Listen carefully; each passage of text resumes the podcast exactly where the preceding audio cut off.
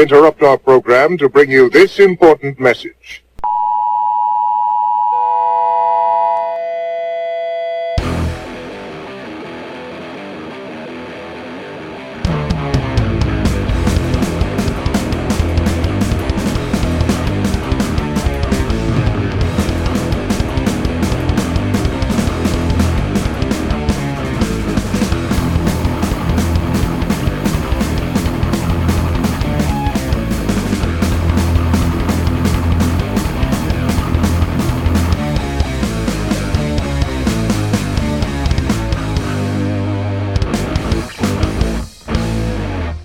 Welcome to the Man Made Monstercast. I am Rob138, and we continue on with B Movie Month. I am here with my partner in crime, Papa Stank. How are you, sir? Doing all right. How about yourself? I'm good, man. I'm real good. Good. Um, let's jump right into uh, sharing is scaring because there's no time like the present. So, what has been scaring you these past two weeks, Papa Stank? So uh, we actually sat down and finally watched M Night Shyamalan's Old. Was impressed. Highly recommend. Um, good social political issues at the end. Good moral. Is it right? Is it wrong? Kind of stuff. And uh, good acting. You know, pretty decent effects. Cool, cool.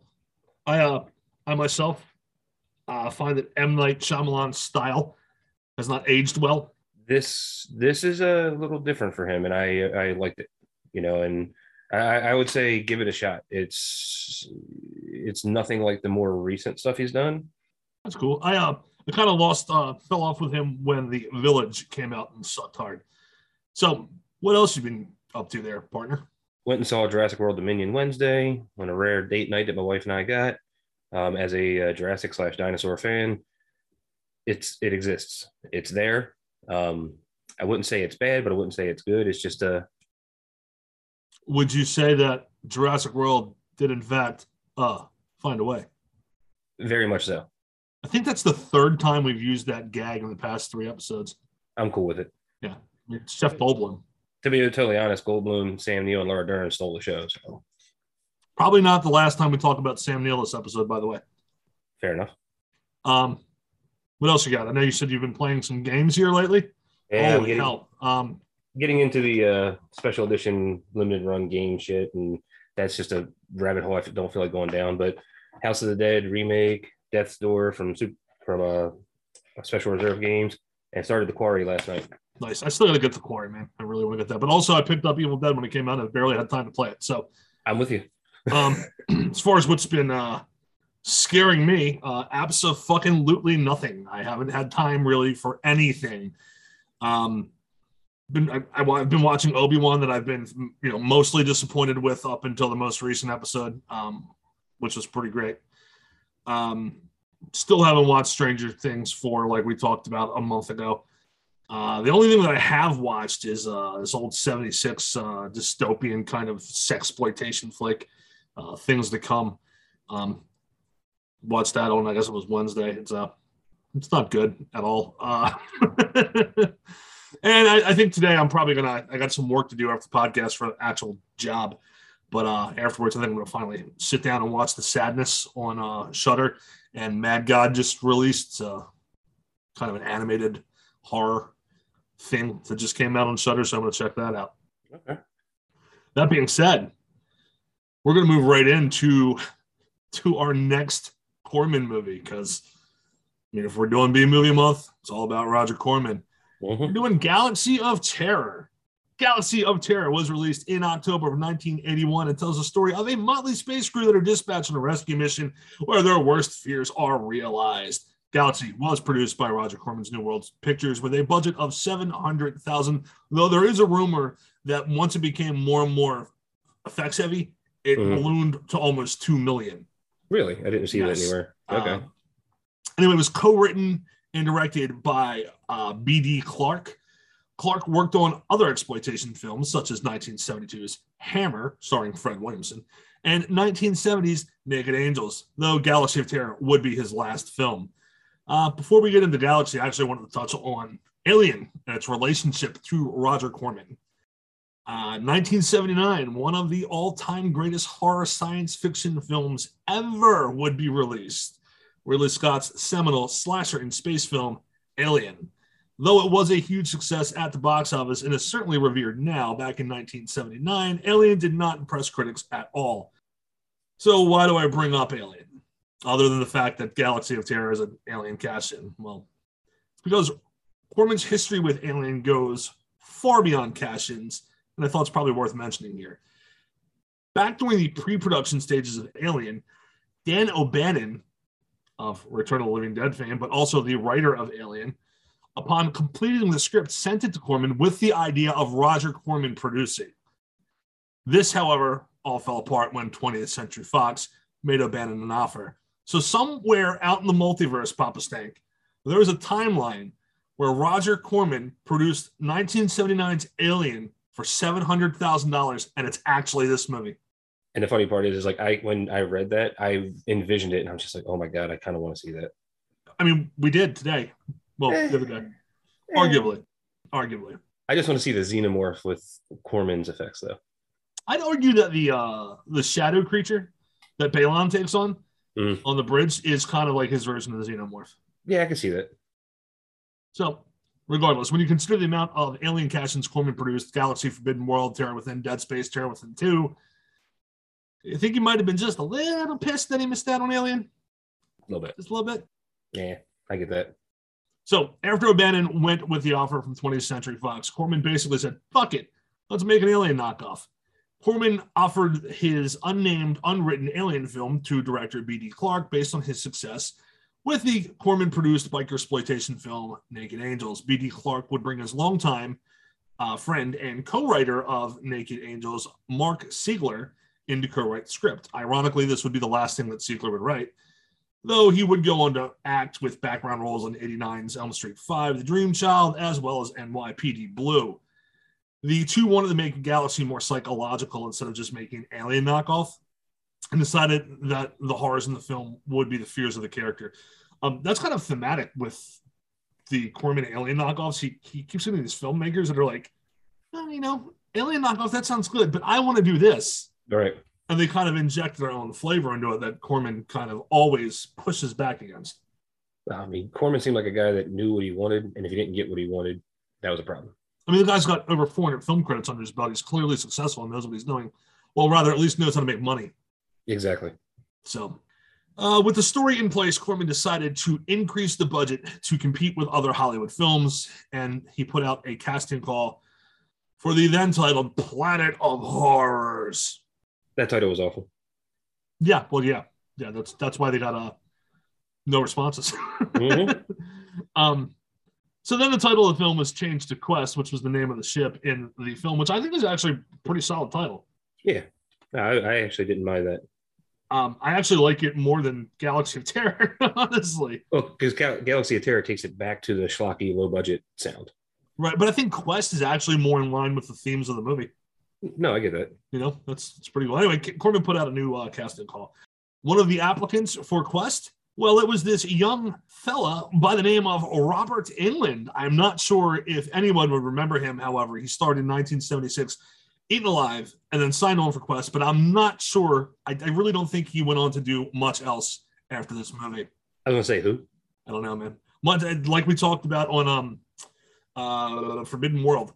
Um hit or miss with Corman's Corman's crews, man. They are they're either Scorsese's or they're Robert Englund. They go on to be successful or they're nobodies. Roger Corman would also send a copy of the script to uh, the legendary and super, super awesome Sid Haig, who I did, in fact, get drunk with, um, who uh, actually loved it.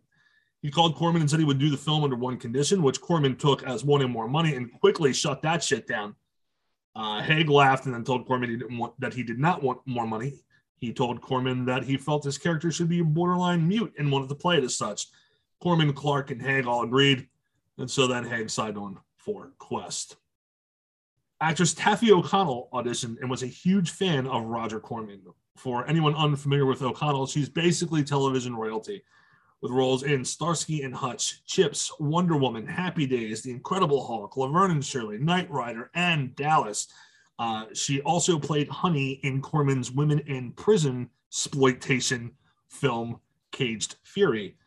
O'Connell was thrilled to do something that was less wholesome, um, which is what she had been known for. Though upon discovering that there would be nudity, her agent fought against it, but she agreed. And we will discuss this in much more detail later. Speaking of television royalty, Erin Moran, Joni loves Chachi. Uh, she would sign on for the film. That's right, Joni herself from Happy Days. Uh, Moran had originally agreed to do nudity, but ultimately negotiated for a more violent death instead. One more thing before I toss it off to you, Mr. Stanklicious. Another famous genre actor that flirted with the idea of signing on to Quest. Luke Skywalker himself, Mark Hamill. After filming The Empire Strikes Back, Hamill had interest in doing a horror film. Corman attempted to bring him on, but it fell apart. There were also other people involved in this film. There, Stanky Boy. Lay it on me. There was a guy whose uh, name slightly sounded familiar. Bill Paxton, Plaxton, Paxton? Never heard of him. No, same. He was only able to get bit parts in films like Crazy Mama and Stripes, but auditioned for the role in film and did not get it. Although he was hired on as a set dresser. So he did work on the film where he actually struck up a uh, relationship with James Cameron. And we all know where that went. Alec Gillis was brought on for prosthetic effects. His credits include the makeup department for Friday the 13th Part 4, Jumanji, X Files, Spider Man, 2011's The Thing, X Men First Class, It, It Chapter 2, and The Nun, as well as special effects credits on Jaws 3D, Aliens, The Monster Squad, Death Becomes Her, Demolition Man, 1995's Mortal Kombat, Starship Troopers, Alien vs. Predator, Alien vs. Predator Requiem, Batman vs. Superman, Dawn of Justice. So, needless to say, we had one person end up being successful out of this film. Dude kept busy.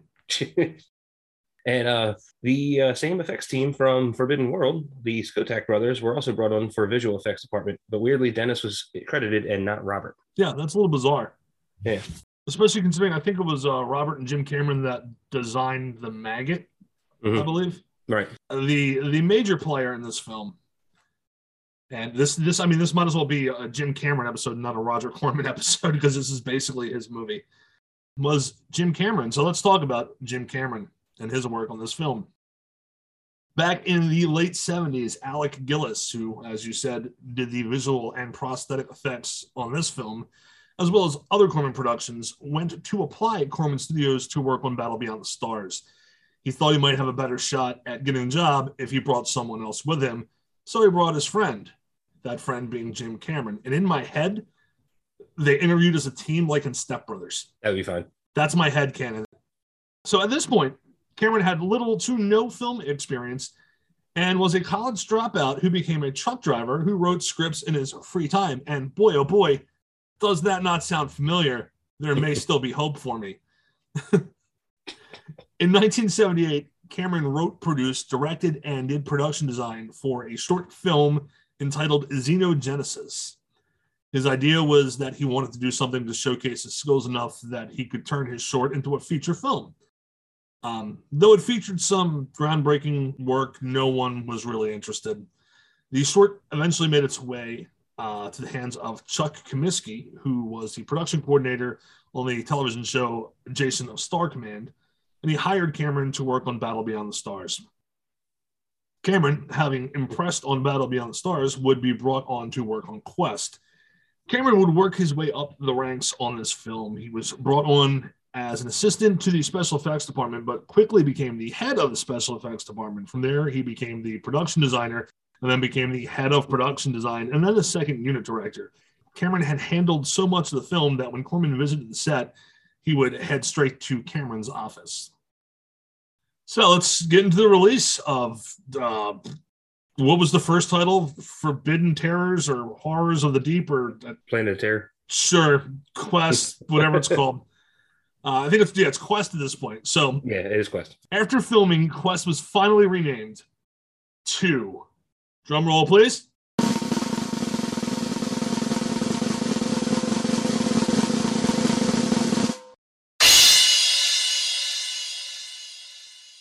Mind Warp Infinity of Terror.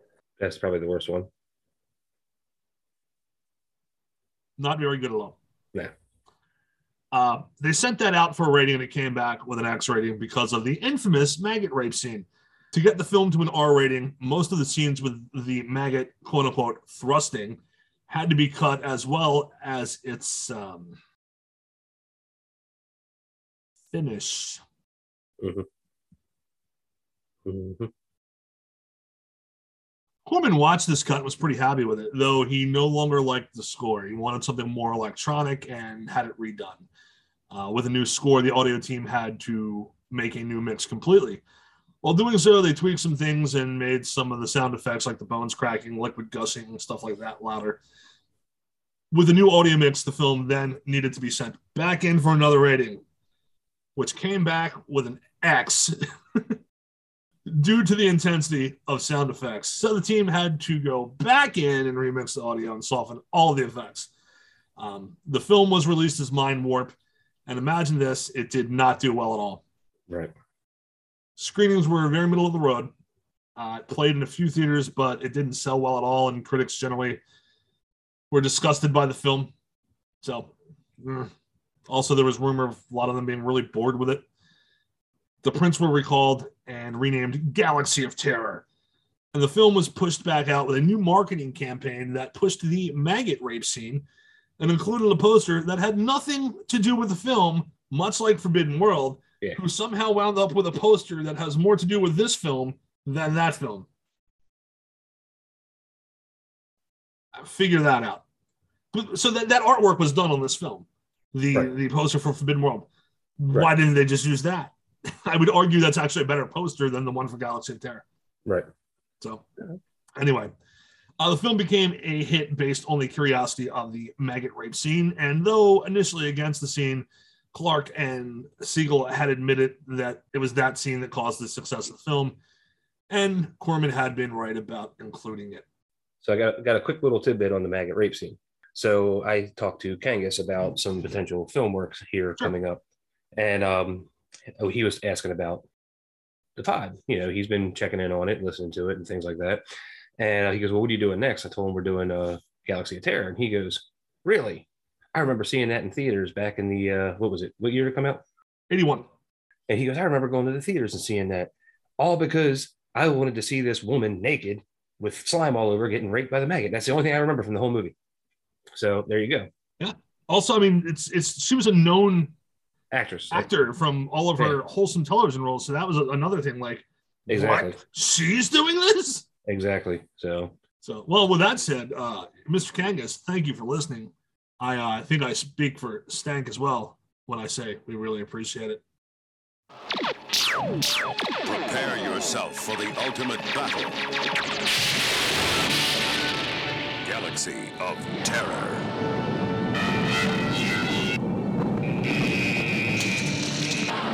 Hell has just been relocated. It orbits a burned out star at the edge of the galaxy.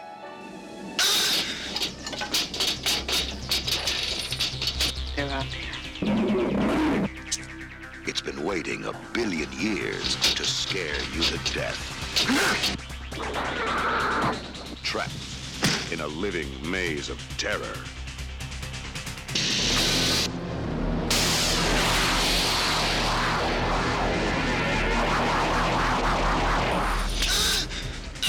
What are the odds of us getting out of here? What are the odds? Lose. Stranded astronauts Edward Albert and Erin Moran battle hordes of hideous shadow demons, encounter the razor-sharp living glass, brave the pit of doomed souls, just to discover the only way out is death.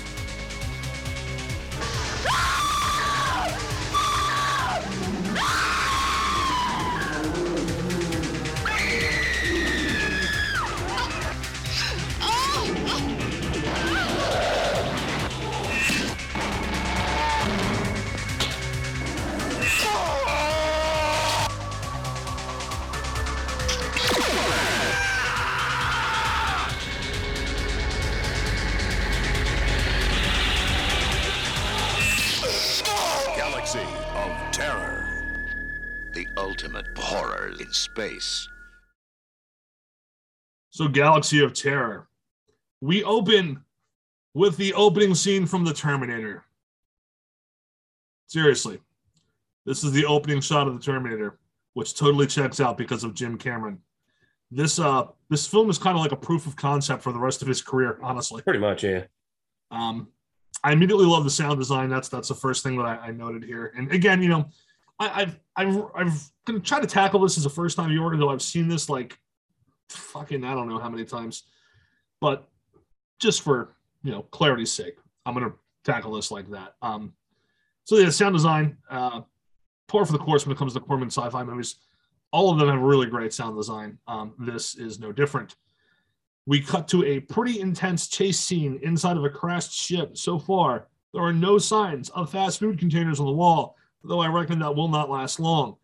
The terrified dude sees some corpses and then slams into a wall. We then cut to some exposition from Mitri and uh, the, the master. Um, they're they're sitting there. His head's kind of glowing red, and they're they're Mhm. talking about stuff and things. Um, this kind of reminded me of the the exposition dump in the beginning of Forbidden World, where they're just talking and nothing really makes sense. Mm. Yeah. So uh, she says she plays at the bidding of the all powerful planet master of Xerxes. Uh, our dude on the screen looks like Chief Palpatine from the Phantom Menace. Uh, not the first or last Star Wars reference in this chat. Uh, this scene is kind of weird because we basically have no idea what they're talking about. Mhm. We're just kind of dropped in. Uh, the Planet Master tells Emperor Palpatine that he will personally select the crew and that they are not to be informed of any of this, whatever this is. He then tells Mitri that the waiting is over. We cut to the ship where Captain Trantor, played by Grace Zabriskie, who would later go on to play in Twin Peaks, uh, Is also in the quarry. that com- that completely checks out. Yeah. I didn't know that, but yeah, that checks out. I didn't know until last night when I started it, and she's the last credit, and she is the like narrator. That is fucking rad. Yeah. Awesome. Um, she tells the crew that there will be a liftoff in 30 seconds. We then get a montage of the crew preparing. Robert Englund then uses O'Connell as a seatbelt since his seat won't work, and then we have liftoff. I did have to watch that scene a few times. Oh, dude, it's great. It's it's like very tongue in cheek, and you know that both actors are enjoying that scene. Yes. Like it's just like you can tell that their joy because of how silly and stupid it is is like genuine. Mhm. Um, we get a few scenes to establish some characteristics and relationships between our crew. Um, Balon being the main like uh, leader guy here, he comes off as a total dick. The captain then immediately decides to jump to hyperspace, and the crew straps back up. They all think this is insanity. There is some relevant, albeit brief, mentioning of the captain being the only survivor from the uh, Hesperus incident. I think that's what it was. The um the team approaches the planet. There's some really tense music here, and the team looks concerned. I gotta say, ship looks awesome, uh, and I still haven't noticed one styrofoam container yet. Yeah. So far. Yeah. So far.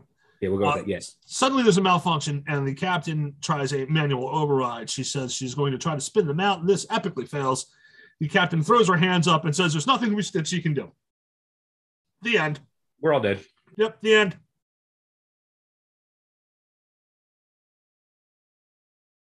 No, that's not the end. Sorry, guys. Um, so she realizes they're going down, uh, just not as fast, and she's able to crash land the ship. We continue with the motion picture.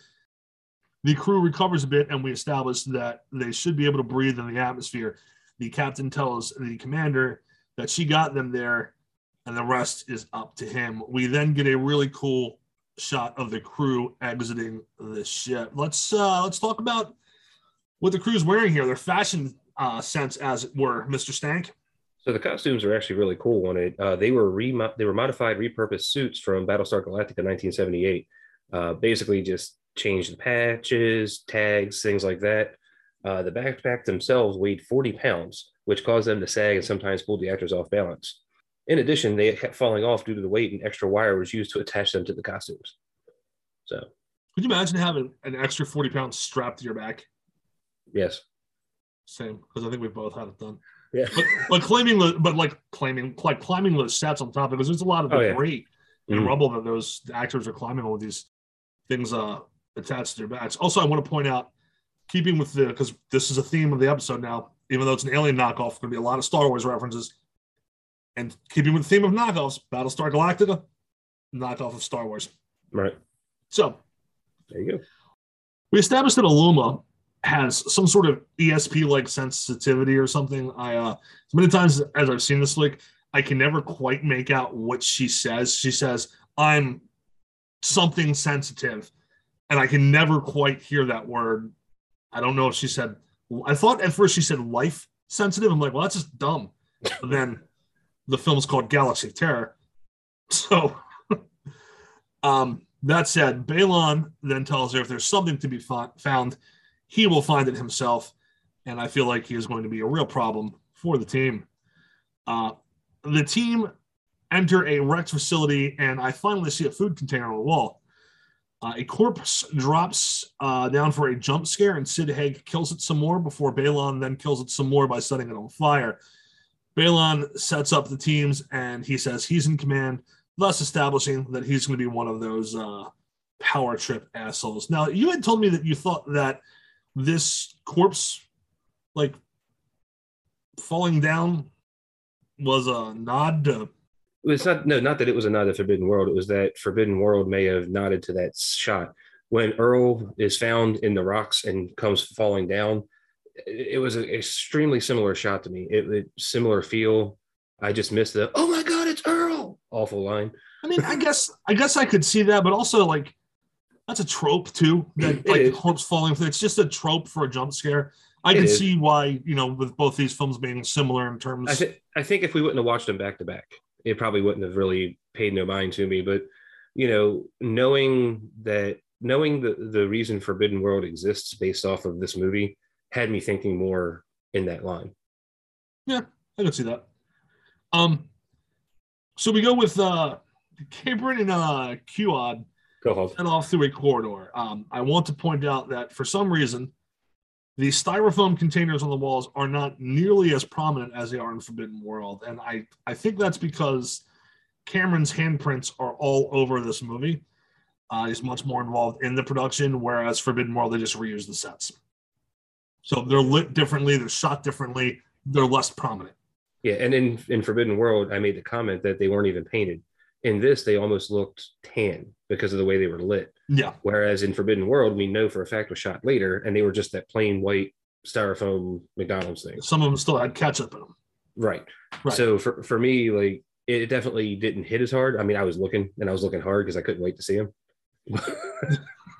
but yeah, I, I was like, wait a minute, they didn't repaint them white. No, they just lit them properly. Yeah. Um, Cabren says there may be survivors, and Sid Haig poses with his badass space ninja stars. We cut to a terrified Koss who threw up moments ago, uh, getting scared by a loose cable, which you thoroughly enjoyed. Oh god, that scream just it's like, dude, seriously? You're So- a badass space person. Like, come on. Well, I don't know how badass he is, but uh, he's, he's his own. not at all. Yeah, apparently not at all. He's like he's on his own. Uh, great move, Balon. Send the guy that was shaken up on the ship that needed a pep talk and then puked immediately on the planet out by himself. Real leadership skills there, Balon, you dickhead. Yeah, he's awful. We cut back to our badass duo. They discover a corpse and immediately incinerate it. And the console that it's laying on, which sets off an alarm. We cut back to Koss, who is being stalked by a giant beetle. I just decided I was going to call it a big bad Beetleborg. That's fine. So, um, yeah, he screams and then shoots at nothing. We cut back to Balon and Aluma for no reason, and she tells him to wait. That seemed like the cut. Why? It's just to remind us that they're there, I guess, but it served Mhm. really no purpose. Cut back to Cost. Dude is like clearly should not be alone, let alone on this mission at all. Uh, Mhm. we get a clearer shot of the monster. Now it looks maybe more like a mantis. Um, Right. it's a pretty nice chase scene with some cool ass music. Uh, Koss runs into Balon. He gets pissed at him. Cabert and Qod meet back up and they all decide to go to the ship. Aluma says, If I didn't know any better, I'd say it was coming for Koss. And my note here is at this point, what? What is coming for Koss? You haven't established that you've seen or felt anything yet Right. but it is coming for Koss. Um, somehow they leave Koss on the floor in the facility. they all go back to the ship and leave him there. Uh, he calms himself and then dies immediately to some sort of insect like creature. Um, back on the ship, we find out that Aluma had sensed a life form on Kaz that disappeared when he died. But how did they know that he died? They left him there and went back to the ship. There's a lot of holes in this story. Yeah, there's some there's some significant continuity errors in this movie. Mhm. Uh, the captain then says that that is exactly what happened on Hesperus. Uh, first, you don't see them, and then they're everywhere. So, does the captain have the same ability as Aluma? Also, I just kind of noticed that uh, Balon looks like Todd Howard from Bethesda Studios, who uh, I'll put it in the video. Okay, Um, I was gonna say I definitely uh, I know who he is. I just didn't even catch that. it just works. Um, we uh, then cut to Ranger and Damia. Um, they are performing an autopsy on what I assume is the bodies that they found. They ask if they found anything, and well, no, they have not. Balon says the other crew wasn't safe, and neither are they. He says there are no survivors, and we established that there have been five deaths that are confirmed and four are unaccounted for. The crew established that something was going on at 0.419, and they have to go investigate. Uh, there's a pretty gnarly wide shot of the crew before they make their way to a pyramid.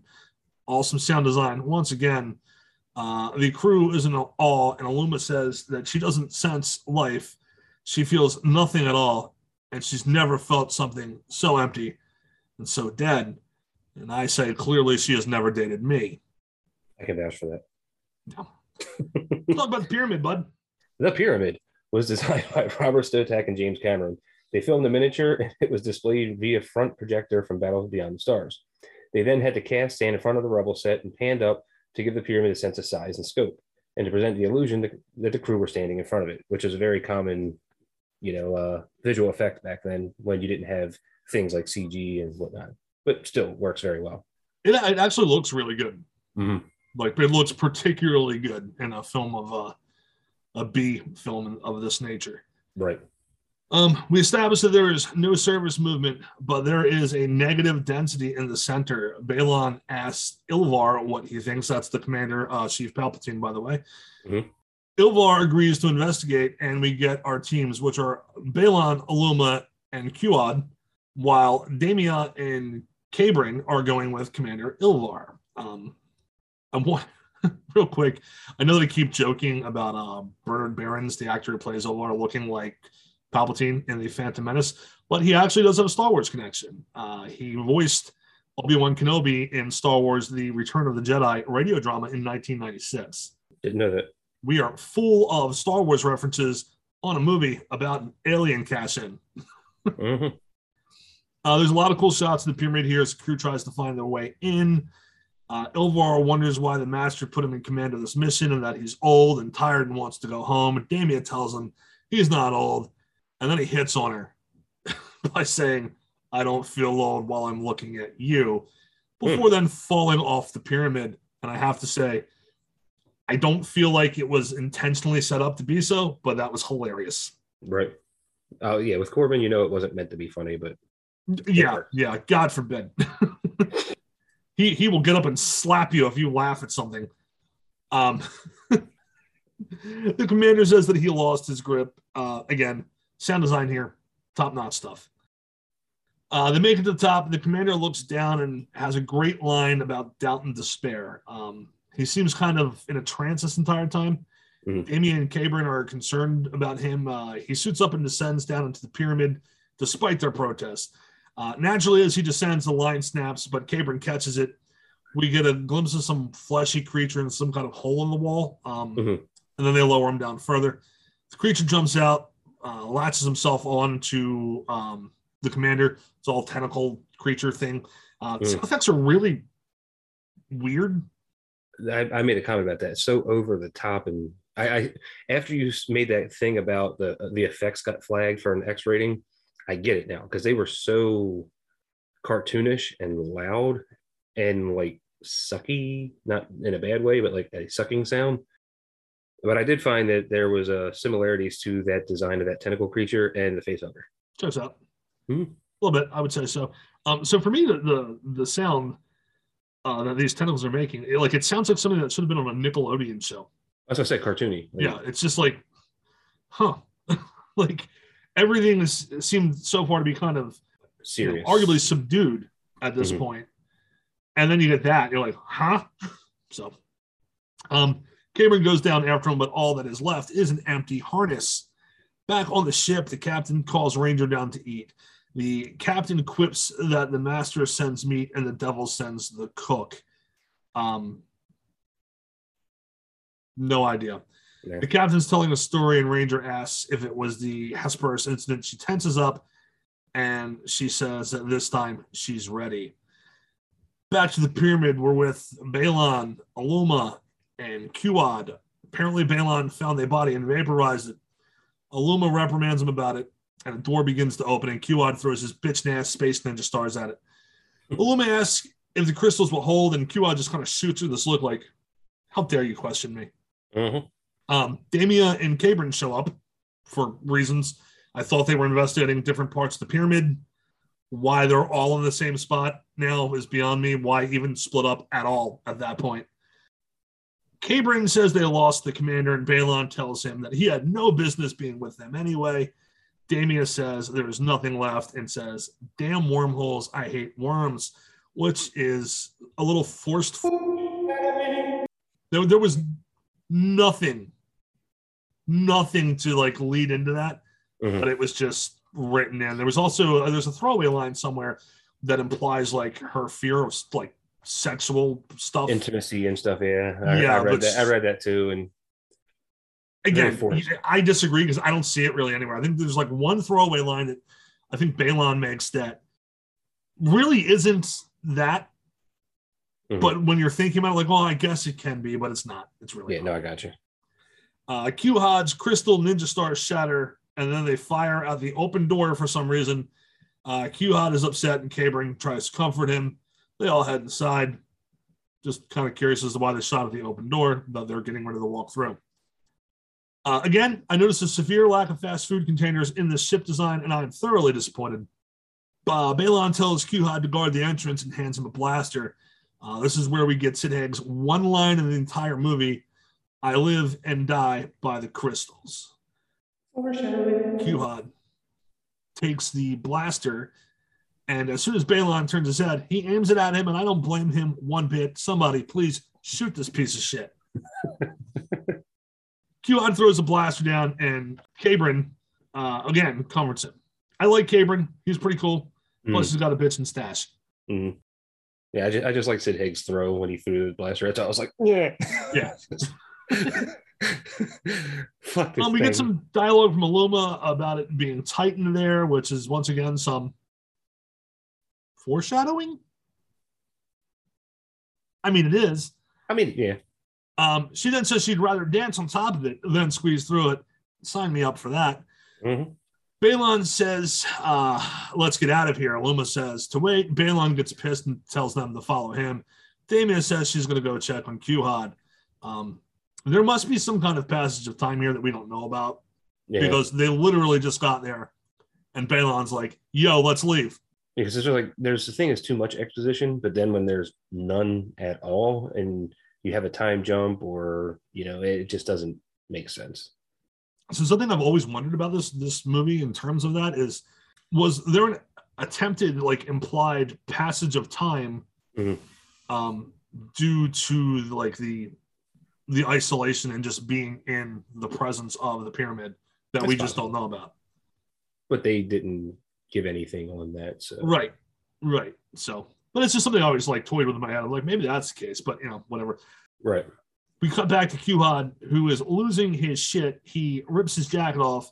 The door begins to close. He runs through it, and his crystals reform. He's very, very happy about this until one of them stabs him directly in the wrist and goes inside of his body.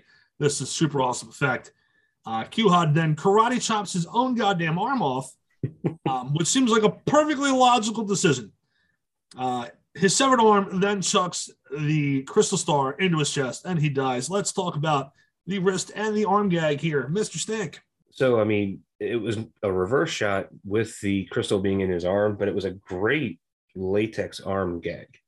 You know, it, it just it looked really good. And again, one thing that I can say about both of these films is the special effects, considering budgetary confinements and all the stuff, are very very solid. Uh, when he cuts his own arm off, it was a little silly looking, but it just kind of adds to it. Uh, but the arm on the ground was done very well. Very uh, fake Shemp throwback to Evil Dead Nice. of somebody being under the floor, under the under the uh, set, arm through with a stump appliance on the end, and uh, all we needed was for the hand to just do one of these to him once. Would have been great. It's funny. I was going to write an Evil Dead reference in my notes and send them to you, but I was like, you know what? I trust Stank. He'll make that a reference. But uh, no, that was one of the first real solid effects that I was impressed with within this film. But uh, the the crystal thing was just cool. Well, again, like I said, you know, Corman says it's a seven hundred thousand dollar budget, but there is a very strong rumor, and uh, you know, looking at the effects in the film, I'm inclined to believe it that the budget did in fact balloon up to close to two million dollars It's quite possible. because these are not subpar effects in, the, in this film. They're, Mhm. they're, they they hold up. They hold Mhm. up. We cut back to the quest where Ranger is surprised that the cook, who is uh, Core, I believe, is reading a real book. He can't seem to find the captain and says that she isn't answering. Uh, he says it rattles him, to which the cook forcefully tells him, "Don't let it," and that they'll go find her. I get some um, some alien synth vibes with Core here, um, probably intentional. We cut to Damia. She finds the remains of Q-Hod and his arm, which is covered in maggots, and then she fries it, though one does crawl away. So let's talk about the maggot arm gag. So that was uh, something that I found really interesting. Uh, James Cameron came up with the gag, and um, it's reported that some of the crew were actually impressed that they thought Cameron trained maggots to act on cue, because whenever he'd say action, they would start wiggling and moving. So what he really did was he created a metal plate inside the fake arm that when you would plug it in, the electric current would go through it, which would then shock the maggots and make them wiggle. And then as soon as it said cut, you could unplug it and they would just stop. It was a really cool effect, very good engineering on his behalf, and such a like a last minute kind of let's get this done effect. And then the one that crawls away is Maggie the Maggot, was affectionately named by the crew. It was also referred to as um, Cameron's creature. Let's talk about the growth effect. Yeah. So the mega growth effect was used as the old live uh, old live action Alice in Wonderland film. They would put a dolly into the puppet in front of the blue screen, and they'd superimpose over the background, giving the appearance of growth. Yeah. It's pretty cool. Good stuff. Mhm. Good, good Again, stuff. How, how things are done now versus how they were done back then, and the fact that it still holds up, it's just it's cool. Yeah. Again, the effects in this this film, Mhm. even like even that one looks, eh, but it still holds up. cons- All Right. things considered, you know. Uh, Damia is trying to radio the quest and gets no answer. While she's doing this, the mag- the maggot grows gigantic. Damia is cautiously backtracking through the ship before bumping into the maggot. And oh boy, This isn't going to end well. yeah, this this is the scene, the infamous maggot rape scene. Uh, I said we'd circle back to this earlier, and here we are. Mhm. There's a lot to unpack here. Um, Stank, before you get into the effects work, I just wanted to touch on some quote unquote history Yes. of how this scene came to be. In the original script, the scene uh, called for Damia to have the monster rip her shirt off and then eat her. However, Corman had promised the financial backers of the film that actress Taaffe O'Connell was going to have a sex scene in the film. Um, let me be clear here a sex scene is not the same as a rape scene. That needs to be said. Mhm.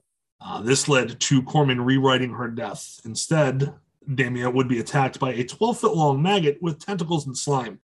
The rewrite included full nudity and far more explicit sexual content, including simulated sexual intercourse, uh, during which the giant worm would thrust into her, covering her in excreted slime.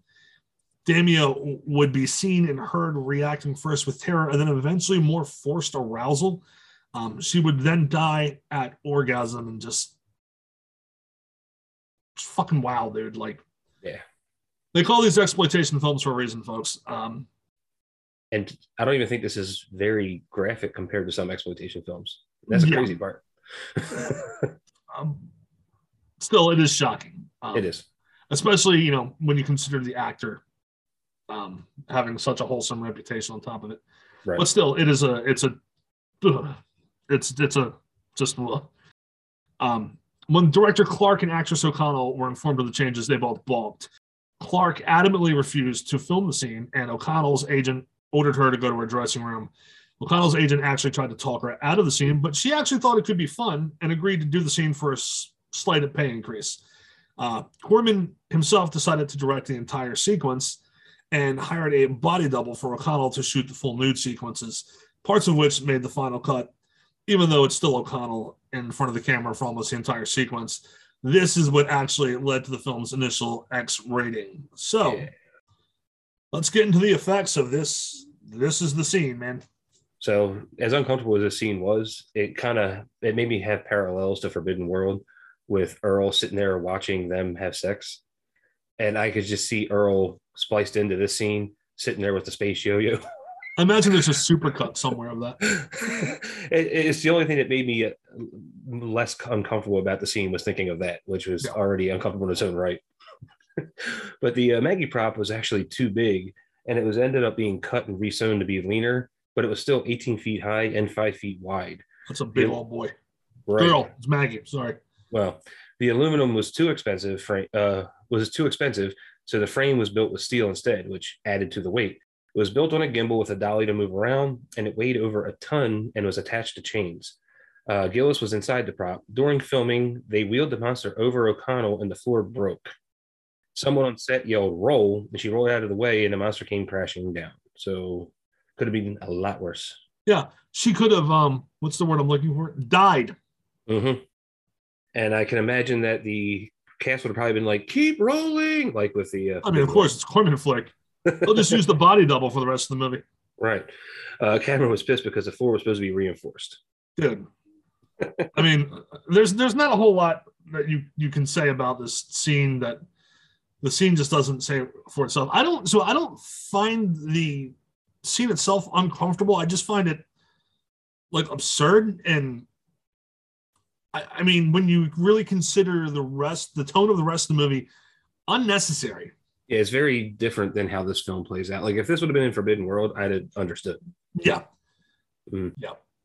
So, all right, back to the ship.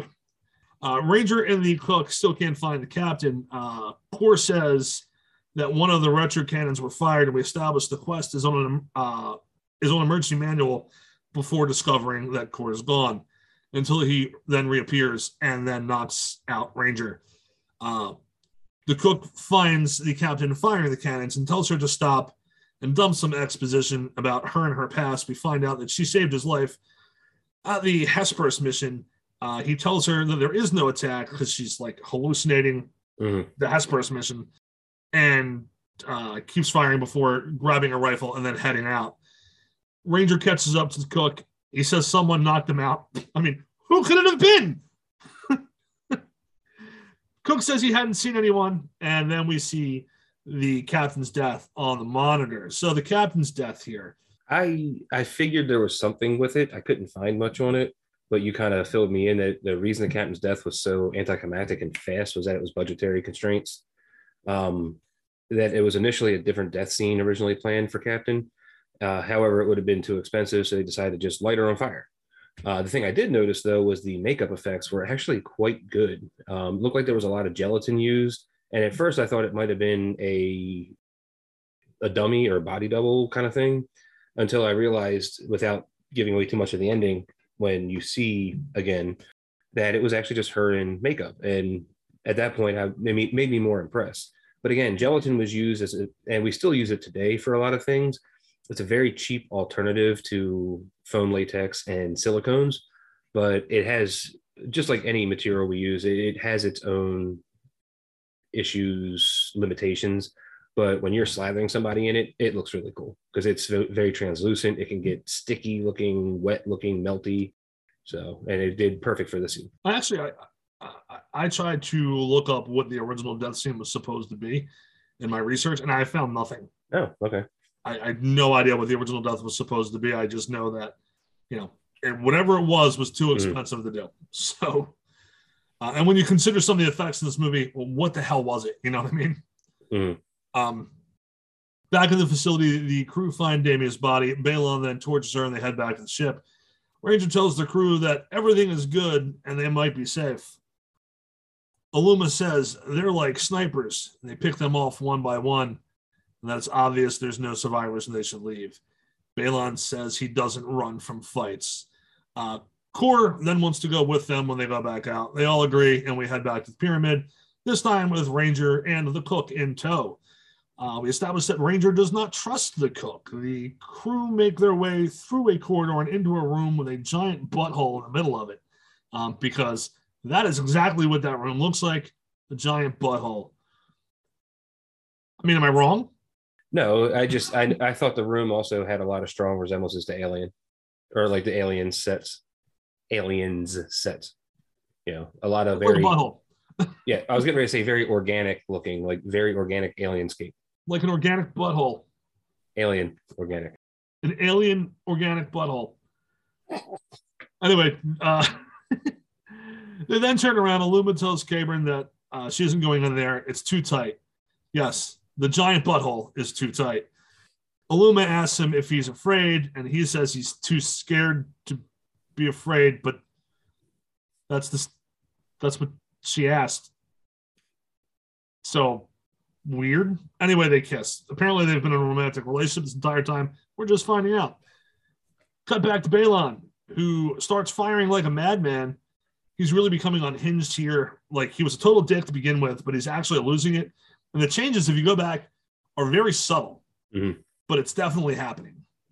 They all slide down the butthole slides. And in the process, Aluma loses her backpack and shoulder lights. They make it to the bottom, and Cabren comforts her. She says it nearly got her. Uh, what it is, I don't know. Really awesome shot of whatever room they wound up in. Nice, clean, wide shot. The design is awesome. Core says, What a magnificent piece of work. And I'm inclined to agree. Mm. Obviously, this is some sort of matte painting, blue screen effect. It's awesome. Um, Aluma says uh, it's still there, and they remind Balon of his backpack that he left laying on the ground. We hear this kind of roar noise, and there's this nice silhouette of something on the wall that only Balon can see and hear. As they're walking along the bridge, there are claws on the underside of it, which reminds me of the scene of the, the troll in Willow. Hmm. For some reason, I just like, ah, Willow. Um, Nice. And it, anyway, it's climbing across, following them, following all of them. Then it knocks Ranger over, uh, who then blames Balon. Balon doesn't even try to explain it. He's completely silent before telling them to go ahead and he'll catch up. Uh, and I'm sure they will be thrilled to be rid of him. The crew get across and the door starts to close. Uh, the cook shows them a device that he found on the wall that operates the door, which also lights a triangle on the, I think it's the ceiling. Mhm. Um, they shut the door all the way, but Balon is still on the bridge.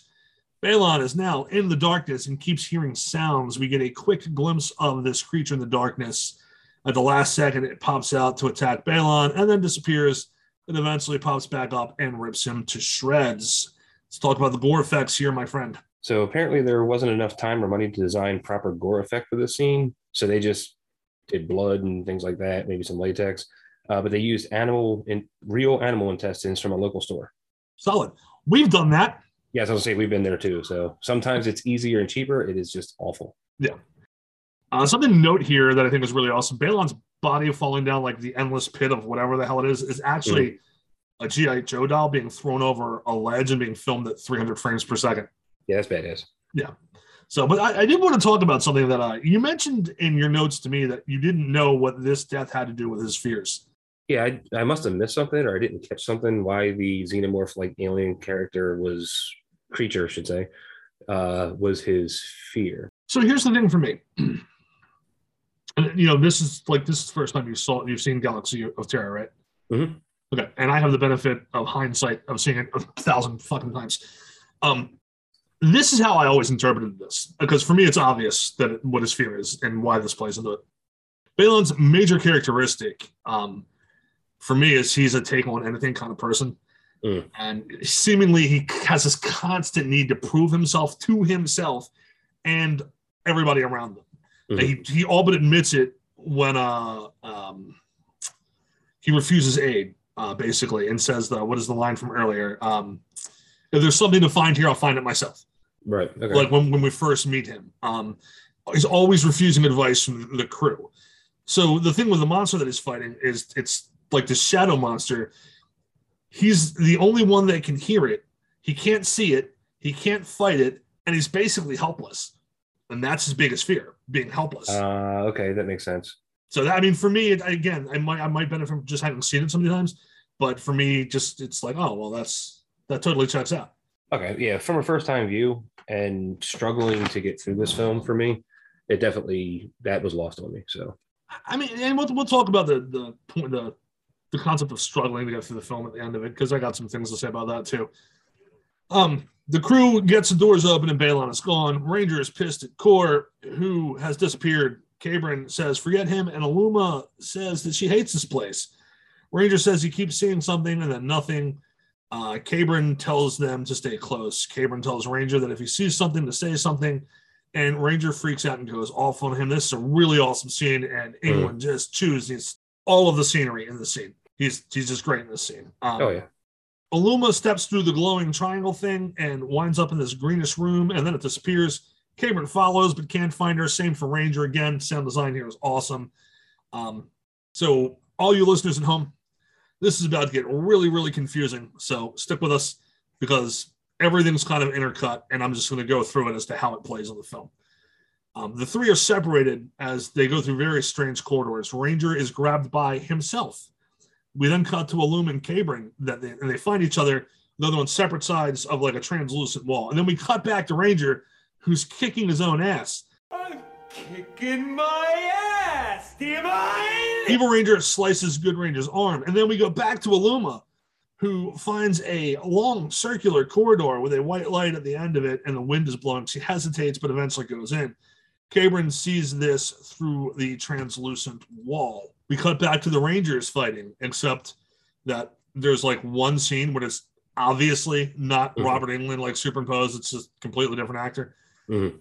Uh, Good Ranger shoots Bad Ranger, and he notices there's no blood and no guts, and says it can't be real, and realizes that he's been fighting himself before the Bad Ranger disappears. And I mean that metaphorically speaking.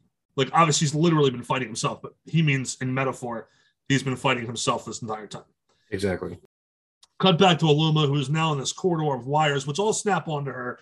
Really, really cool death scene here. Aluma's screaming for uh Cabren, but uh she gets crushed to death. Nice head explosion. Cabren finds her body. Unload on me on this death scene. Oh, for one, with the cables that they, you know, again, it goes back to that old trope of just the reverse. The cable's already wrapped around, but it it, it just works so well. You know, you can't true. Exactly you can't get a, get away from that. It's just a good way to do it. Two, I thought there there were a few parallels when you saw her stomach moving around to the chestbuster scene from Alien, which I really appreciated. And then um, I still say that the head explosion on this was one of my favorite effects in the whole film. Yeah. It was just so solid. And uh, what I didn't know, which you informed me on, was that the head was actually filled with canned uh, beef stew and chili, which whatever works and whatever's cheap. So Dinty Moore, son. Ranger catches up to a distraught uh, Cabren. I really love that there's just wind blowing here for a while. There's no music, it's just the sound of the wind. good mood. Ranger comforts Cabren and they make their way to a really cool looking room. Ranger explains that his own fears attacked him, brought to life by this place.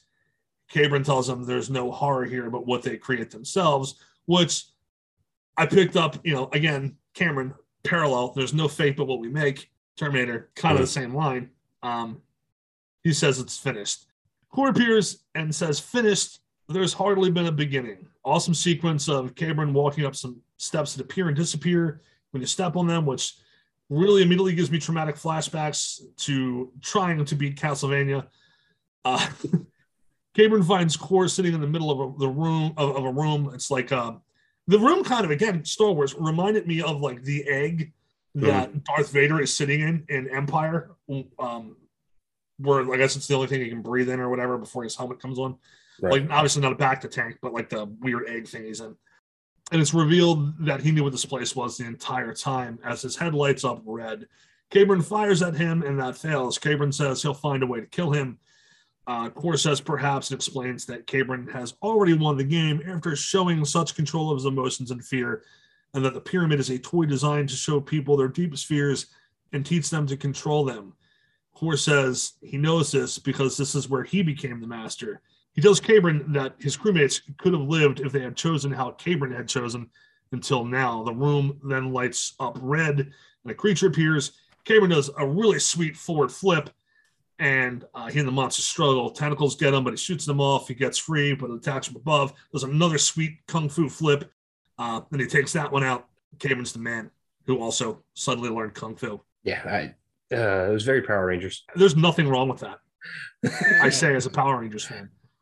Um, the red light then turns blue, and all of his dead crewmates are there. This scene fucking rolls. That was cool. It is Yes. unsettling as shit. I, I it reminded me, and not to say that because the, other movie came out, it reminded me of shots from Dead Alive, Brain Dead, when you were seeing all of the main characters as zombies coming back with the backlight, mm-hmm. and you know it was a very good looking scene. Yeah, it's it's very very cool scene. So his crewmates attack him, but our dude Cabren does a backwards flip this time. He's now he's throwing karate kicks and roundhouses, but he's eventually overtaken. The crew then disappears, and he comes to after hearing Aluma call his name. He awakens, starts stroking his face, but he immediately scurries away, and she pursues him. There's a really cool scene here as she goes to kiss him, but then begins to choke him. He rips at her clothes, and it shows like alien skin underneath, and then we're back to like him and Kore in the middle of the room. Uh, Cabren tells him now it's just them. Kore tells him that he can't find the rage to kill him, though he is the same man that he was before. There's some kind of power exchange. Kore tells him uh, he has only killed an old man and is now the master. Uh, Cabren asks if he can leave, but Kore tells him he would doom his world if he does. Cabren shoots Kore, and his face lights up red. We end on a cool shot of the pyramid. Um, Ranger, being the only person to figure out how to win, would then go on to become a dream demon as a reward. Out of everything, what happened to Ranger? They never showed. It was just okay. I'd like to think he's just still sitting at the bottom of the steps waiting for Cabren to come out. That's fine. I feel like he's a really dedicated friend. So, anyway, Stank, what's your take, man? Lay it on me. Um, it's a hard one for me. Like I said, I had struggles getting through it. Um, it's a very slow burn in the beginning, but not necessarily a good slow burn. Um, there's definitely some solid acting and some awful acting. Uh, Englund, to me, definitely stole the show. Haig stole the show. The tonality of the film is so up and down, hit and miss. Like we discussed, the magazine would have been better for Forbidden World when everything was so deadpan serious. You know, I did see the ending coming as Kore being the big bad and that, but I did appreciate it. And to be honest, the whole last 15 minutes of the film made the whole runtime worth it because, again, you go from people based in reality doing normal stuff, fighting normally, to guys flipping 15 feet in the air over giant monsters. But that's the kind of B movie schlock I like. Um, one thing that I read and I also noticed right away was there were definitely tie-ins to Event Horizon, Paul W.S. Anderson, and it really makes me wonder as a filmmaker and knowing his background, was this something that inspired him for Event Horizon? You know, the whole uh, you using your own fears against you, blah blah blah, and one that I honestly just thought of before uh, without putting this in the notes was the movie Sphere with um, Sharon Stone. So clearly, the film, if it indeed had inspiration for these future movies, it did something and it did enough. But again, at the time, clear ripoffs of so many things, which is typical of Corman. Um, I would probably give it a five or six out of 10. Cameron stuff, great. Everything he did, everything he touched, great. You know, acting from the actors that we get was really great. You know, it's just it's one of those things where I, I have a hard time really saying I'm going to put this in my rotation. Whereas I told you with Forbidden World, it's that movie that I can just throw on in the background and really just enjoy. So I've got some things to say about this movie. Galaxy of Terror, you know, obviously it's really slow burn, really slow burn. Uh, I think at the end it's worth it. I said on the Forbidden World episode that I love this movie, and I mean that. It can be a difficult watch when you're not in the mood, but so can Alien, and that film's revered. Um, I do think that Galaxy achieves what it sets out to do with respect to being more psychological, and actually turns out to be a pretty solid character study on how we deal with fear, isolation, and the unknown it's almost Lovecraftian in that sense, which gets back to your point about uh, Event Horizon, because I know that Lovecraft was a big influence on Paul W.S. Anderson and his film. This flick is way smarter than the marketing would have you realize, or the tag of exploitation and B movie would have you believe. And I think it really deserves more credit than it gets. Um, so, with that said, I would say the good BD Clark's direction on this is really great. It's only helped by the superb work of a young Jim Cameron. You can watch this film, then you can go watch things like The Terminator and Aliens, and it really feels, like I said earlier, like a proof of concept for Jim Cameron of where he was going. Mm. And he really came off as having something to prove because he did. Um, and something's to be said that we talk about Jim Cameron's involvement in this movie more than we talk about the director and co-writer B.D. Clark. Um, Clark didn't do anything after this, and he was the co-writer and director of this, and we all just talk about Jim Cameron's involvement. I would say the cast is phenomenal across the board. Uh, I didn't feel like there was a single bad performance in the entire film, and there's it's kind of a who's who genre and television actors. The uh, the score and sound design were stellar. Barry Schrader does a great job complimenting what's on the screen, and is oftentimes has a really unsettling score. Uh, the bad, gonna be honest, I don't think there's a whole lot that is you know objectively bad about the movie.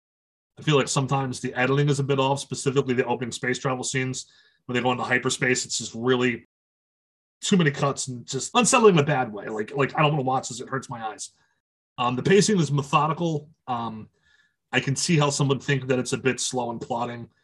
Uh, it's definitely not helped by the opening scene, which being the one after the Terminator bit where the Master and uh, Mitri are talking. We're just kind of dropped into this conversation with no context between some weird looking characters that could possibly confuse a new viewer and set them off on the wrong foot. Um, I will say that you can see Cameron, not Cameron, I'm sorry, Corman's uh, Corman's ideas and his fingerprints being the maggot scene. As famous as this scene is, it doesn't fit in this fucking movie. It just doesn't. Um, I think it actually, in terms of uh, the greater picture of an entire movie, it hurts the film more than it helps. But I see why it was there and then. Um, with that said, I think I would probably give Galaxy an eight out of ten. Though some of Corman's demands and decisions might clash with the story that Clark and Siegler wanted to tell, it ultimately is a great watch and serves as one of the better films of the genre. So there you have it, folks. It's Galaxy of Terror. Um, I'm glad you finally watched it, Mr. Stank. I would hope that you I'm glad I watched it. consider watching Battle Beyond the Stars and uh, Star Crash. Oh, Uh, those are those are both more science fiction fantasy than they are horror, but they're awesome. Mhm. So, in closing, um, I would ask that all of you lovely listeners and viewers uh, go follow us on social media on Twitter at MM MMMonstercast, on Instagram at Manmade Monstercast, on Facebook at Manmade Monstercast. We are on Patreon at Manmade Monstercast. It is not required, but if you are so kind, it is greatly appreciated. Give us a like, give us a follow, give us a sub, give us a thumbs up, um, give us a high five. Um, yeah, leave a five star. We really appreciate it. Uh, Mr. Stank, where can they find you on social media? Uh, Facebook under my name, Mark Wenger. Instagram and Twitter under X Papa underscore Stank X. Fantastic. Uh, you can find me on Twitter at R0B underscore 138, on Instagram at R0B138. For Papa Stank, I have been Rob138 with Manmade Monstercast, we will catch you on the flip side. Everybody was kung fu fighting. Those kids were fast as lightning. In fact, it was a little bit frightening. But they fought